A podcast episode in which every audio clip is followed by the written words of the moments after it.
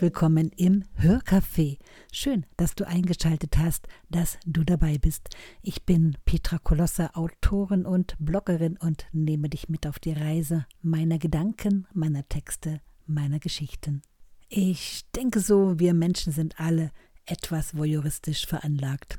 Auf jeden Fall würde ich es von mir behaupten. Ich kann ganz selbstvergessen meine Umwelt beobachten, Geschehnisse einfach in mich aufsaugen. Wahnsinnig gerne sitze ich in einem Café mit meiner Tasse Latte in der Hand und beobachte mein Umfeld. Das ist total spannend für mich. Und so manche Geschichte hat sich aus meiner Fantasie heraus ergeben, indem ich diverse Charaktere beobachtet habe oder auch Details der Umgebung mit einfließen ließ. Heute habe ich eine solche Momentaufnahme mitgebracht. Dein Kaffee steht bereit? Super. Dann höre meine Geschichte zu.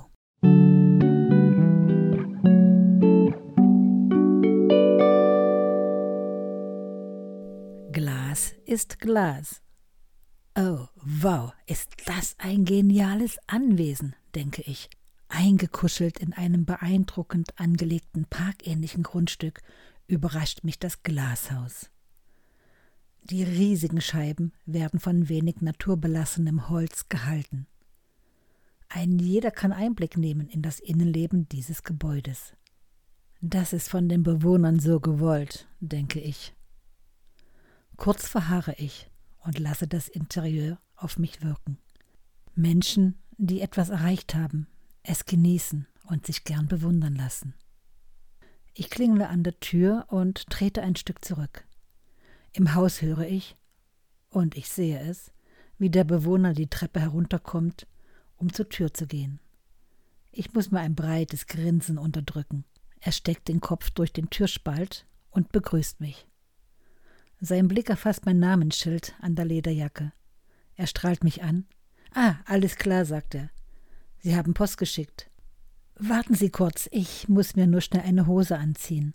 Dann können wir reden. Als ob ich das nicht schon längst gesehen hätte.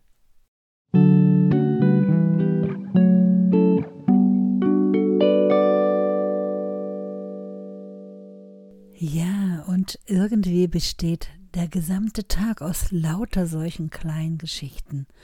Man schaut irgendwo hin und sieht es und denken, boah, irgendwie sollte man das aufschreiben. Nun, vielleicht wird es mal ein kleines Projekt, das ich angehen werde. Aber für heute soll es genügen.